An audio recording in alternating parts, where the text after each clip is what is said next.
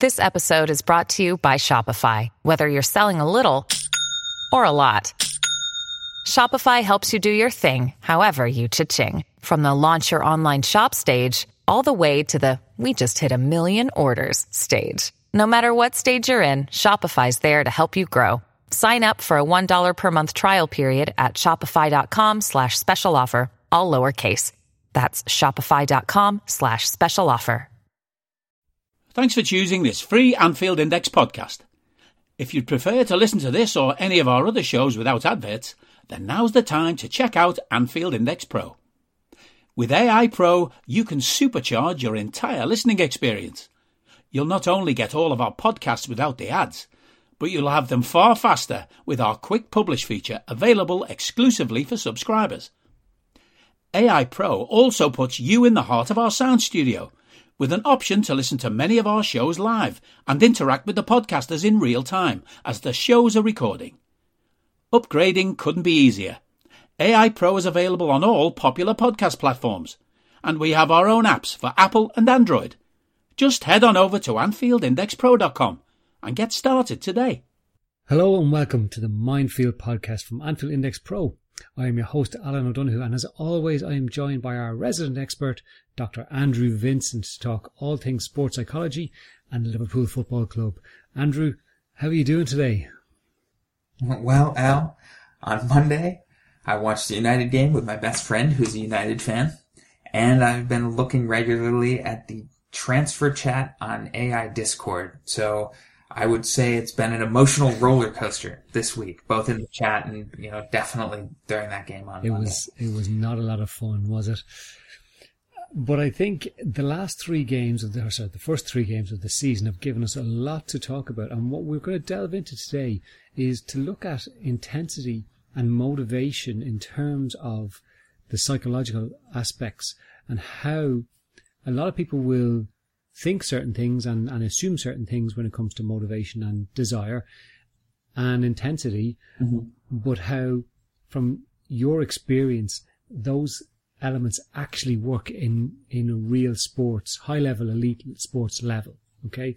So if we look at things, the preseason was probably not what we would have expected, but it seemed to be going okay as we were floating into the season. There was a couple of minor injuries, nothing too major. And then we got to the Community Shield, and the intensity was phenomenal from the off against Manchester City. We were at it. We tore them to shreds, and it was a wonderful performance. It gave us a sense of renewed optimism for the season. It gave our opposition fans uh, something to worry about. A lot of them were talking about Liverpool are definitely going to do it this season. And then we had Fulham, Crystal Palace, and Manchester United. Now, I'm going to caveat this because we have to have a bit of objectivity and, and not allow results or outcome, the outcome of each, ma- each match to blinker us into thinking that we have been atrocious in three matches because we've actually, in the Crystal Palace match, we actually played quite well. We had a good amount of intensity until we had a sending off. And then we had a, well, we had a bit of a dip during the match before that, but then we lifted it again. But on the whole, there definitely seems to be something not quite clicking right now. And I'd love to get your opinion on what you believe might be going on and lean into some of those narratives around the lack of motivation, the lack of desire that people have, and the ability to turn on or turn off intensity like a light switch. Mm-hmm. Um, yeah, so like, you know, a few thoughts. Like, I think regardless of what happened in the Community Shield, like, it is obvious that for various reasons, we were not prepared coming into the actual season. And so whether that's, you know, listening to under pressure a little bit, whether that's decisions that were made around the physical training in terms of how hard the players were pushed throughout the preseason, like that could certainly contribute.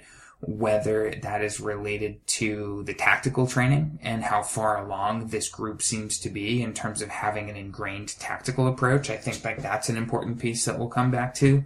Um, one of the things that I think is always really important when we're talking about the psychological side of the game is that when things are going wrong, like people blame psychology really quickly. You know, and like it's it's sort of the low hanging fruit, partially because it's so hard to prove, and because it is one of those intangibles. You know, someone's playing well, they'll be like, "Oh, that person is really confident right now, and that explains all this," or "Oh, like you know, this person's lacking confidence, or this person doesn't care, or this person's not motivated." And so, like, suddenly psychology can be used to explain 100% of a situation when the reality is, like, the psychology is only a part of the puzzle. And it's a part of the puzzle that actually, like all puzzles, like, it's not, it's interconnected with all of the other pieces. And so it's not like you can even just take the psychological side out and say, hey, here's the psychology of this, and then, like, re- improve the psychology and, like, it that accounts for just that 10%. It's like something like tactical instruction is going to affect the psychology of it. Something like injuries is going to affect the psychology of it. Something like preseason is going to affect the psychology of it. And, you know, how those different things, they, they all weave together. And so, you know, part of what I wanted to focus on today is just like maybe how those things weave together, but also really not just saying, oh, well, they're not motivated enough or like, oh, like, um, I don't know, they just, there's easy psychological explanations that I think we should avoid. Um, you know, there is the one about like long-term fatigue, and that's worth considering, and like that plays into the psychology of things. But like, I think, you know, it's weird. It's just weird that this group looks like they weren't expecting an intense start to the season. Like to have that intense start against Manchester City and then come out the way they did against Fulham, it's like they were expecting something different. And and that seems to be an assumption that a lot of people have is that they expected it to be easy. But surely, surely at that level, the the the players, the the coaches, the backroom staff, surely they wouldn't allow that to be the case and I think that's that's where things get really tricky. Is like um, you don't always have a lot of control over that. So like one of the things that like you hear all the time when people are talking about motivation, especially or especially like you know, if you're a top team playing a team that you should beat, is people like, oh well, just pretend every game is against Manchester City, or you know, like treat every opponent equally, or you know, like no game is an easy win. Like it's one thing to say that out loud and one thing to like kind of be like, okay, that's how I'm going to treat this and like kind of like squint your eyes and be like, all right, like I'm really focused. But like the reality is like we know who we're playing against and like the teams, players know who they're playing against. Players know the expectations. Players know like, um, oh, you should beat Fulham easily because they're newly promoted and like you know, in the past when we played them, maybe it was sort of easy or whatever, although I think we lost them two years ago. But like, um, that, you know, if they're coming in, they're saying, oh, our first three games, we have one game a week, which is less than we usually do. And like, you know, none of these teams are necessarily teams that should be really threatening to us.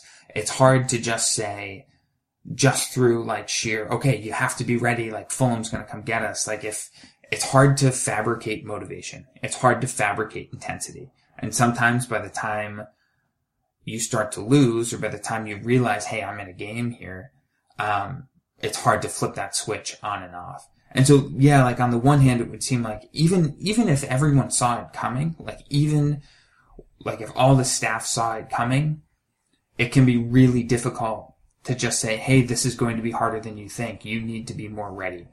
Does that make any sense? Like if you already think it's going to be easy, it's hard just because someone else tells you, no, this isn't going to be easy, to then suddenly be like, okay, that's true. Like I have to buckle down. yeah, down. but I think, in from my view of how this team and the backroom backroom team operates, there is a level of trust and confidence in the system, and I'm mm-hmm. wondering if there with the injuries that are there, the the people have come in and okay, let's break it down. Joe Gomez has played so little at, at centre half recently. Trent has played so much at right fullback. Van Dijk has been a bit shaky or not. It doesn't appear to be his usual self. Robertson doesn't appear to be his usual self. We have Fabinho in and out of the team. We have Jordan Henderson doing Jordan Henderson things and still not having the discipline to play the roles that he's been asked to play.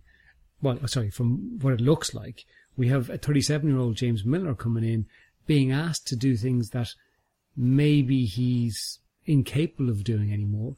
We have Luis Diaz who has been mm-hmm. in and out of the team for six months. And while he has played well, he is not Sadio Mane. He hasn't contributed like Sadio Mane has. We've lost Mane. We've brought in Darwin Nunez, who looks decent, you know, looks good, has a lot of potential, but he's a brand new player coming into a brand new system, playing against uh, the level of players well above what he would be used to in general terms, in terms of the structure and the physicality, certainly anyway.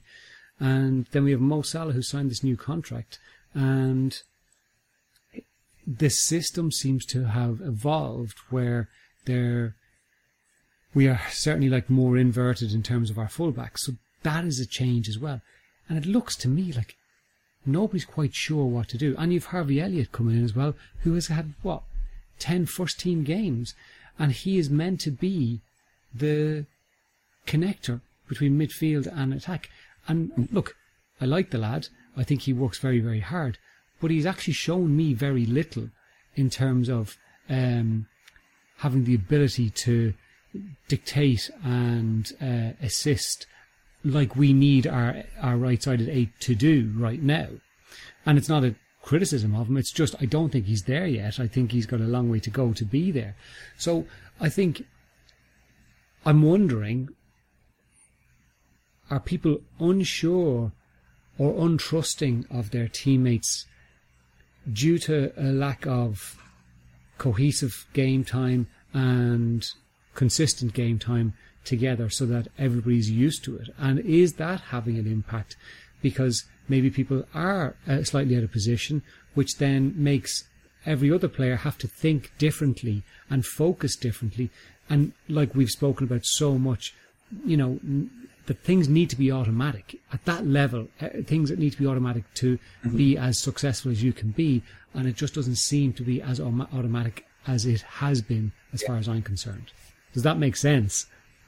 Yeah, Definitely, it does, and I think it like it goes back to like the point before about you know if you're looking at the pie chart of reasons we're not performing, how something like tactical preparedness feeds into the psychological side of things, because I think you know regardless of how much experience different players have and what roles people are being asked to play, part of what you have the opportunity to do in preseason is have a clear tactical idea where you've had time to rehearse it. And by the time you get to game one, the idea should be, or you would hope would be, this should be ready to go. You know, people should know what they need to do. That, and you know, like, I don't really know and like what managers' expectations are for preseason. But like, to me, this feels like the bare minimum starting point is that like, our tactics and player expectations and roles should be as like clear as they possibly can be um, at that moment in time when we finish preseason.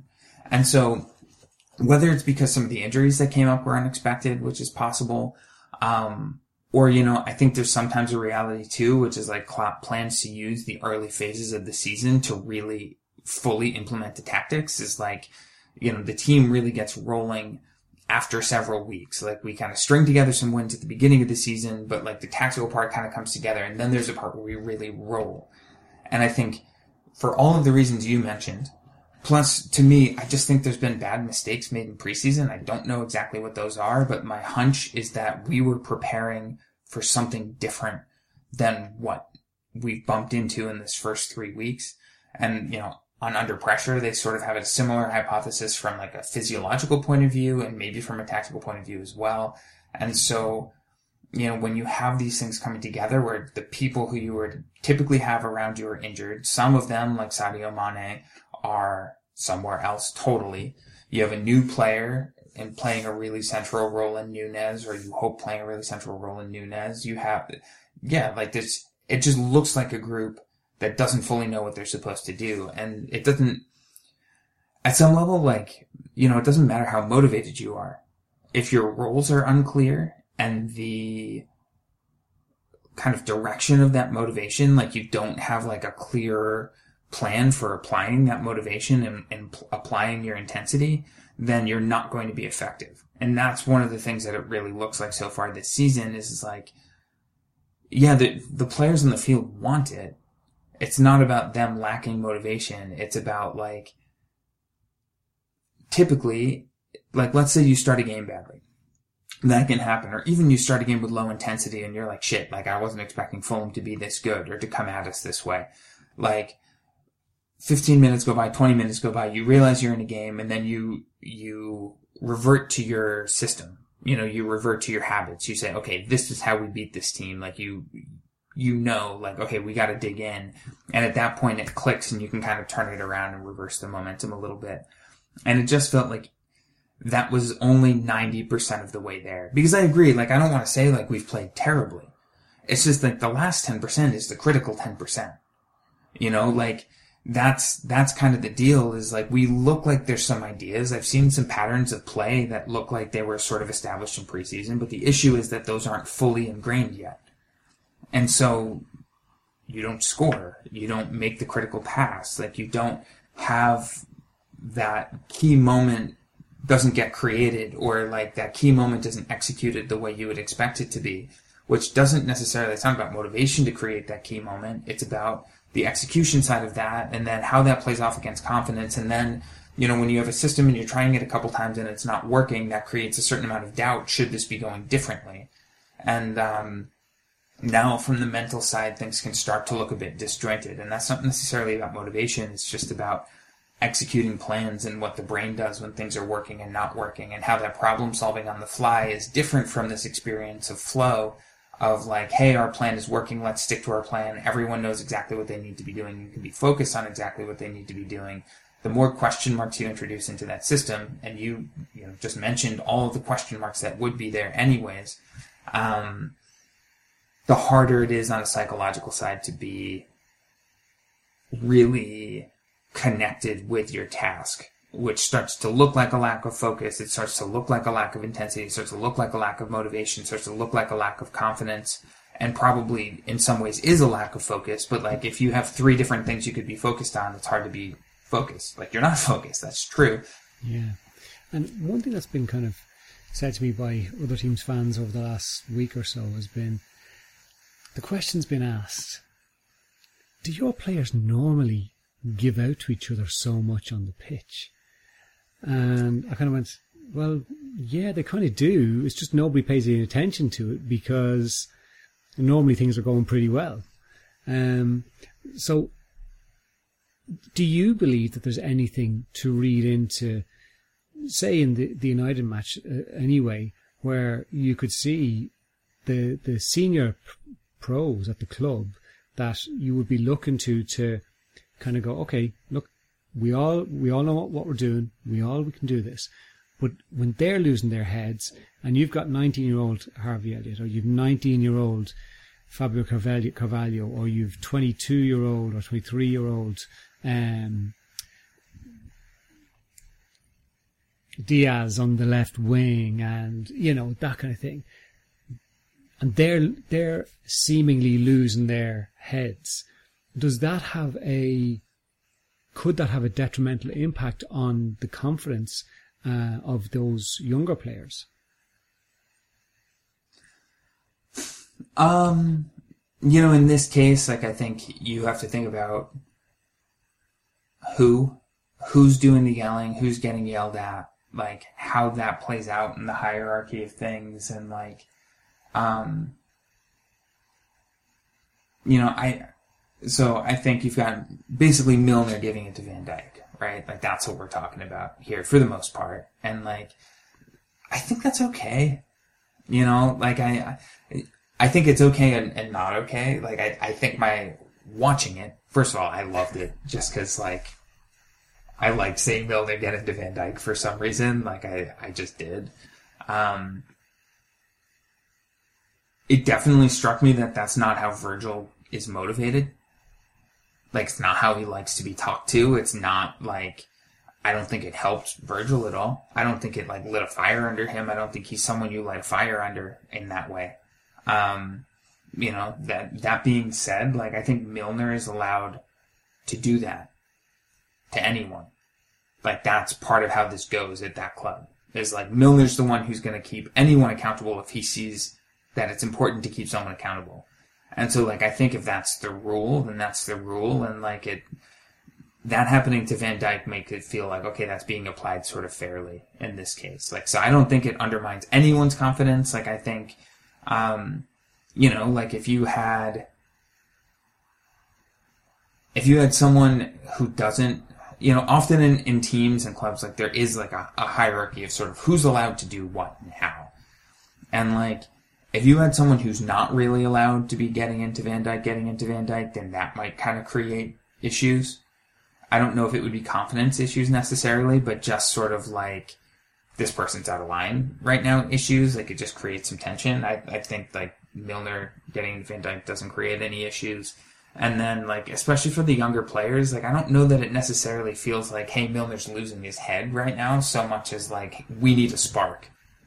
And, like, um, maybe that could be motivating, too. You know, maybe that could feel like, hey, like, we're a group, like, we need more, maybe I can step up and do this. I feel like sometimes younger players are willing to take that on in a certain way of, like, trying to fill that role and being really eager to fill that role. Um,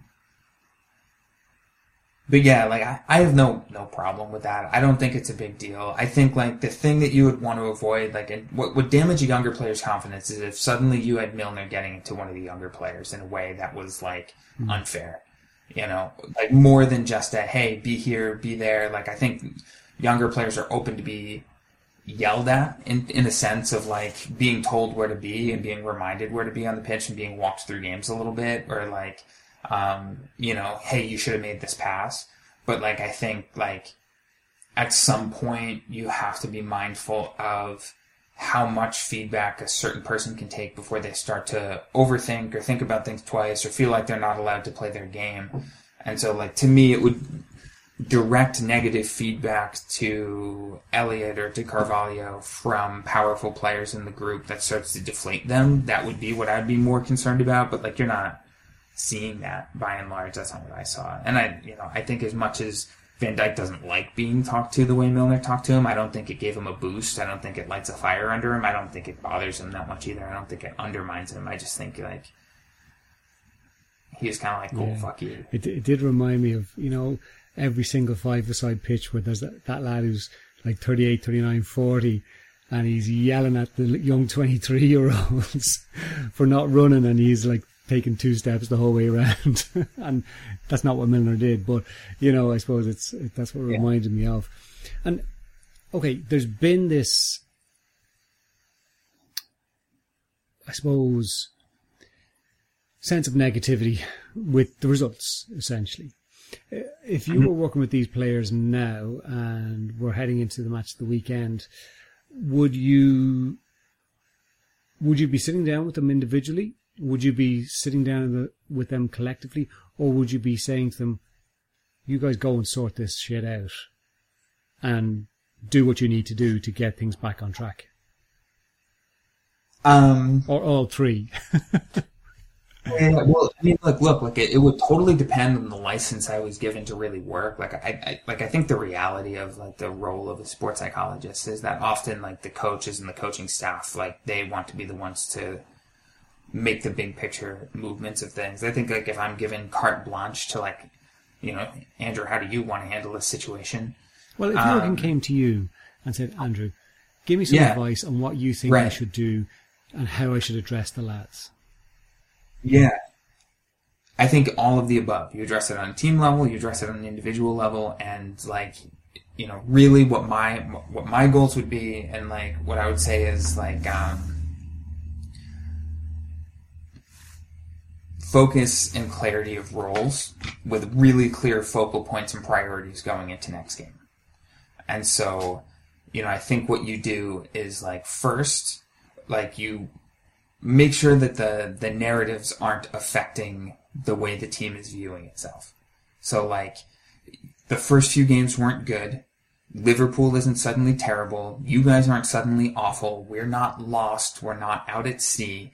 Like you have to control the narrative and how the players are internalizing that narrative. That's super important because narrative is directly related to identity. So like saying that we're a club in distress and here's the, we're a team in distress, like that's an identity claim as well. Like here's the story is that we're not getting the points. What it means is we're a club in distress and there's certain ways that like the that affects how you see things, how you see the game, how you go into the next game, how you see yourself, how you see your role. And so like you have to be very careful about controlling the narrative. And I think Jurgen and his staff are very well placed to do that. Like I think Jurgen sets the tone of the group and changes the narrative within the group. You get the leadership on board with that. If you need to have a team meeting about that, like you certainly can. You want to be careful about like pulling the team meeting cord too quickly, but also this doesn't feel too quick. You just lost to United and they were, they weren't that good. Don't tell my friend I said that because he's convinced that they were, but they weren't that good. We didn't make them beat us. Like they just, we gave them that game. Um, so first you control the narrative through whatever means you, you need to. You know, if that's a team meeting, if that's a captain's meeting with the captains that are having a team meeting, whatever. But like, I think the narrative that you probably want to instill is like, what are the two or three things that need to be better?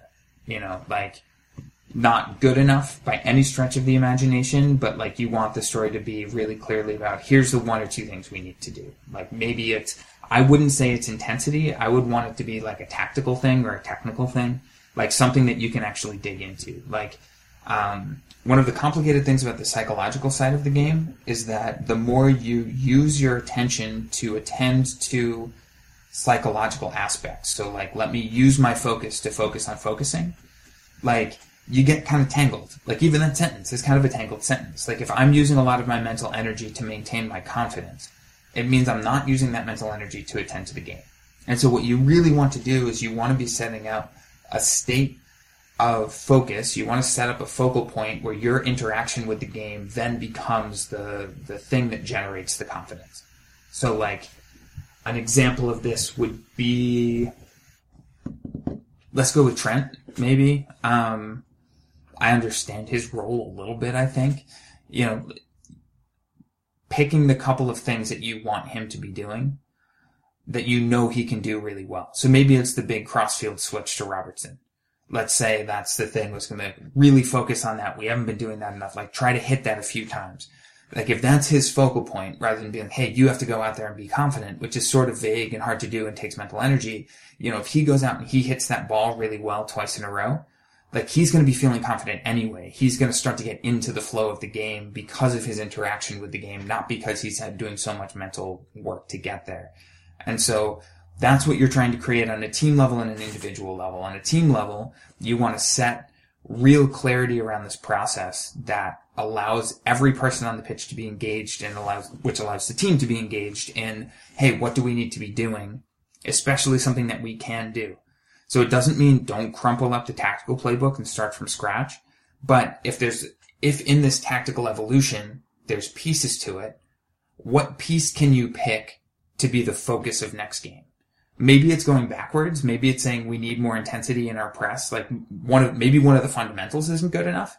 So instead of going further into the new evolution, you're going back into like the foundation of that and saying, Hey, this piece of our foundation hasn't been good enough.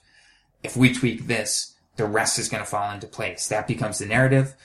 Whatever that element is, maybe it's the pressing intensity or whatever becomes the focal point. I don't know if that's like a matches up with our season narrative, but like that focal point becomes the center of each individual player's focus. And now we have a clear plan that everyone can get into. It becomes the, it channels our intensity. It allows us to build that confidence. And then like that becomes a much better platform for something that appears cohesive and allows for all of the confidence and focus and execution and all of those things. It kind of weaves those together. So on an individual level, it's similar. You know, on the team level, you're picking a focal point. Individual level, you're picking focal points that complement the team focal point. and then you're just like reminding everyone like these are your things. Keep it simple, not in the fact that only play simple passes, but just like don't let the larger picture narratives, the context of the game too heavily influence your decisions. Stick to the focal points and like we'll be good. That's that's how I would want yeah, to approach so it. And then you're, you're yeah. essentially stripping it back to the the human beings and say you, you, you have the capability of doing this. You know what to do. We don't need to start from scratch. This is not something that is Right. totally brand new. There might be tweaks to it, but you have the skill set, and this is what we need you to do with this with your skill set. Can you go and do that? And I I think that's the thing. Like mm-hmm. we're not trying to fit square pegs into round holes with the players that we have. Like essentially, you know, we're not at the point where we're putting Fabinho at centre half or Henderson at centre centre half. Like that's not where we're at. You know, the majority of those players are playing in the positions that they are used to or have traditionally played in. It's just as well that we've got this massive injury crisis as well that is seriously impacting on our ability to be cohesive.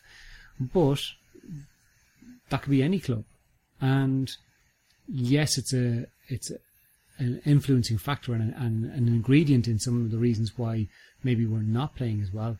But it's not the full thing, and it's about not being able to kind of go well.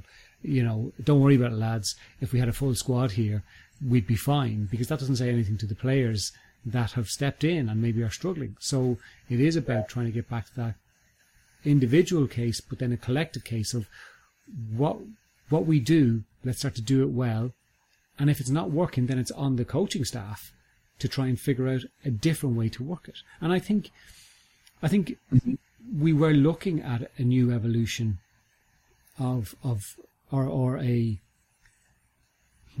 I don't want to use the term plan B, but a different tactical way of, of approaching some of the matches that mm-hmm. we struggled in last year with, by bringing in Nunez.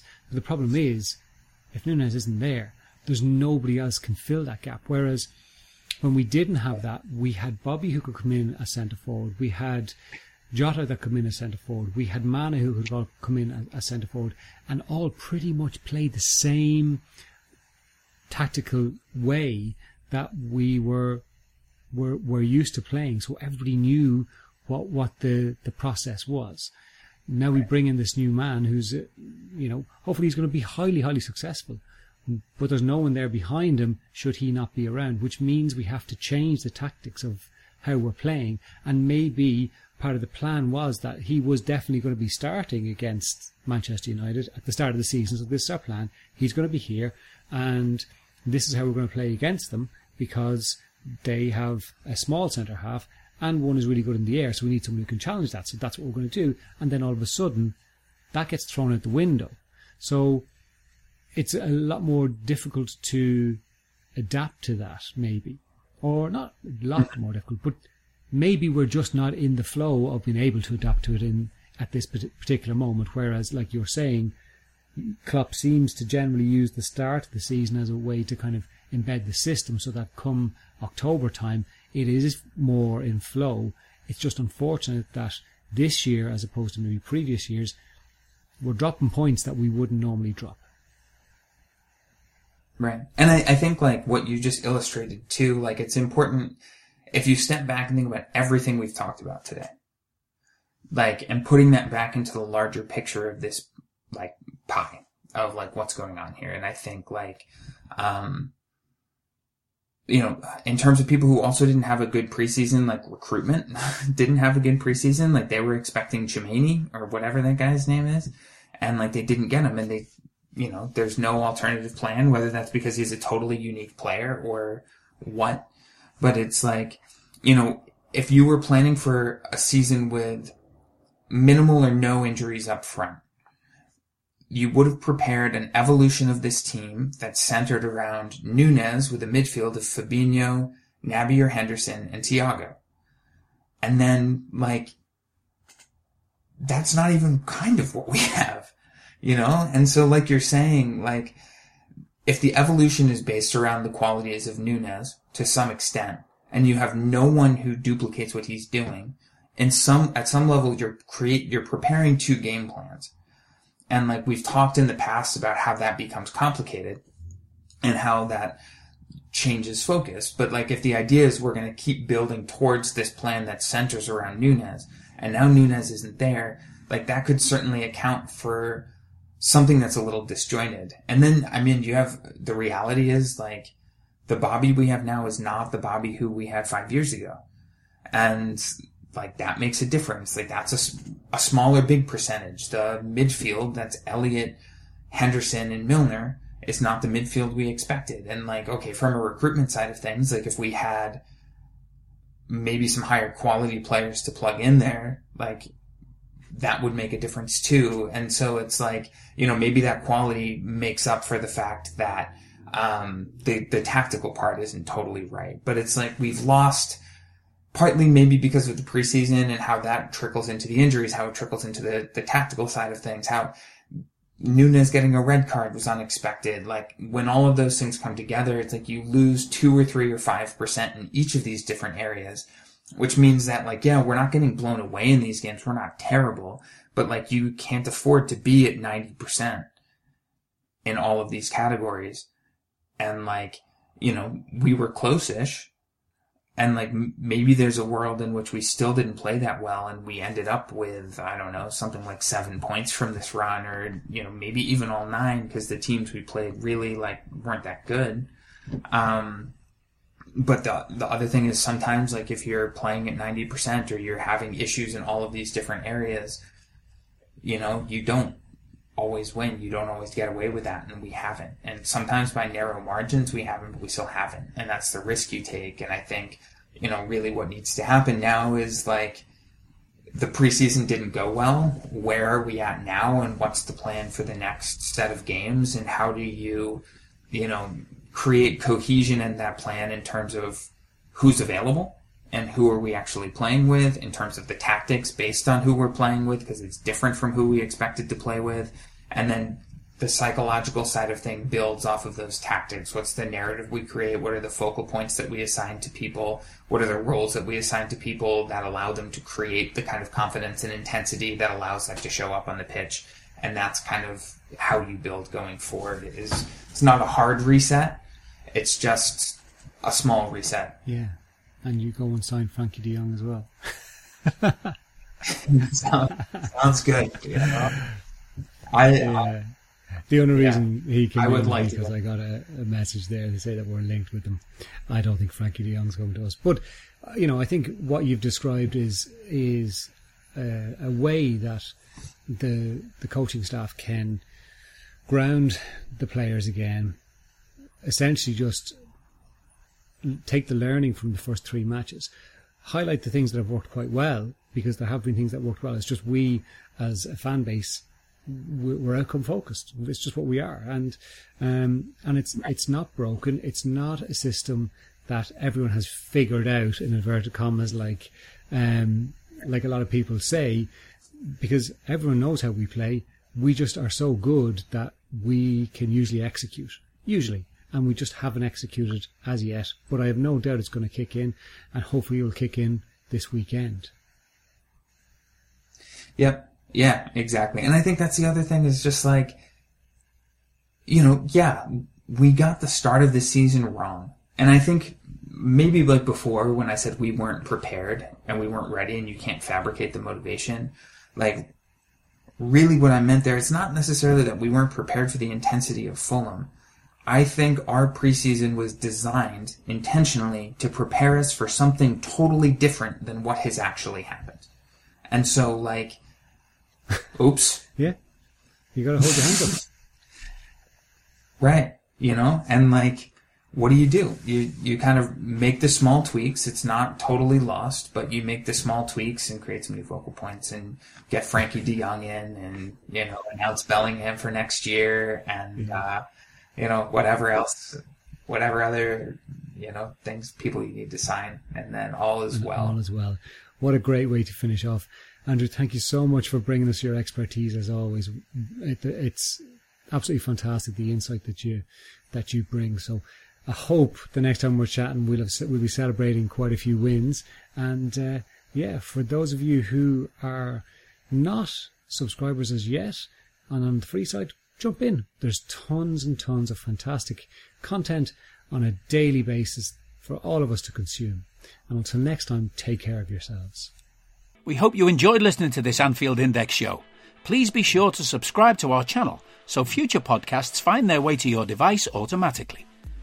There's nothing quite like fan engagement, and we'd love to know what you think of anything discussed on this show.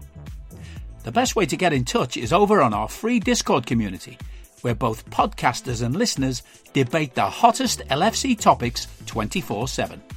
Sign up free now at AnfieldIndex.com forward slash Discord. You won't regret it. You can also follow us on Twitter at Anfield Index and find us on Facebook by searching for Anfield Index. Oh, and before you go, we'd love it if you could leave us a five star review on your favourite podcast app. It only takes a couple of seconds, and it means the world to the people who create these free shows. Sports Social Podcast Network.